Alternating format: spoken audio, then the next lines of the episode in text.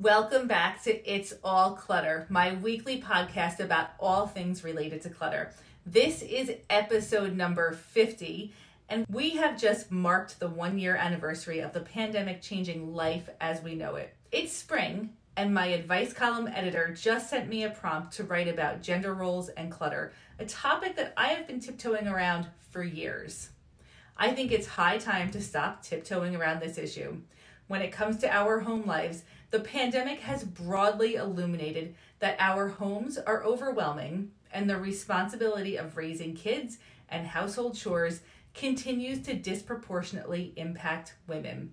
This is echoed in the conversations I have with female clients around the country. And frankly, talking is just not enough. We need solutions. I've come to understand that a big part of the solution is empowering other women to prioritize their sanity and really think differently about our homes and our roles right now.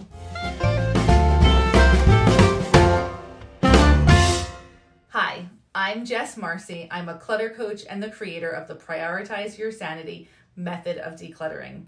I believe that all of our clutter is connected the emotional, the social, the financial, and the stuff that you have on the floor. If you want to effectively tackle your clutter, you need to look at the bigger picture, and that's exactly what we do on this podcast.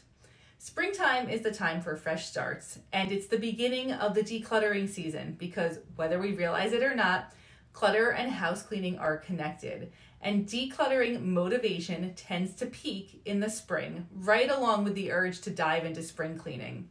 The next few episodes of this podcast will be devoted to spring cleaning and decluttering. How can we think outside of the box and make our lives easier right now?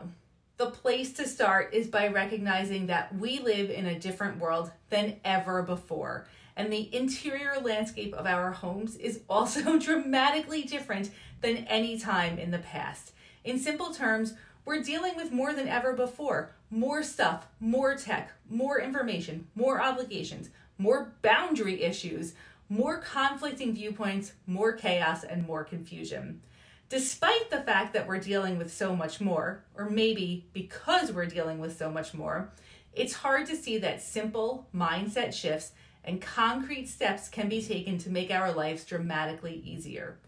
Even when we do see that clear step forward, it feels like we need to justify taking it. For example, a friend of mine was recently lamenting how difficult it is to work from home while also supervising her three elementary school children who are remote learning this year. With her three kids in elementary school, she was signing on and off of Zoom meetings every 10 to 12 minutes at the beginning of the school year, literally.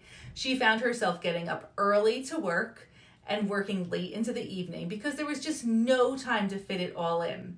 She felt like her house was getting more cluttered and she had less time to clean. I suggested investing in a robotic vacuum cleaner, something I had done at the beginning of the pandemic, which I had found tremendously helpful.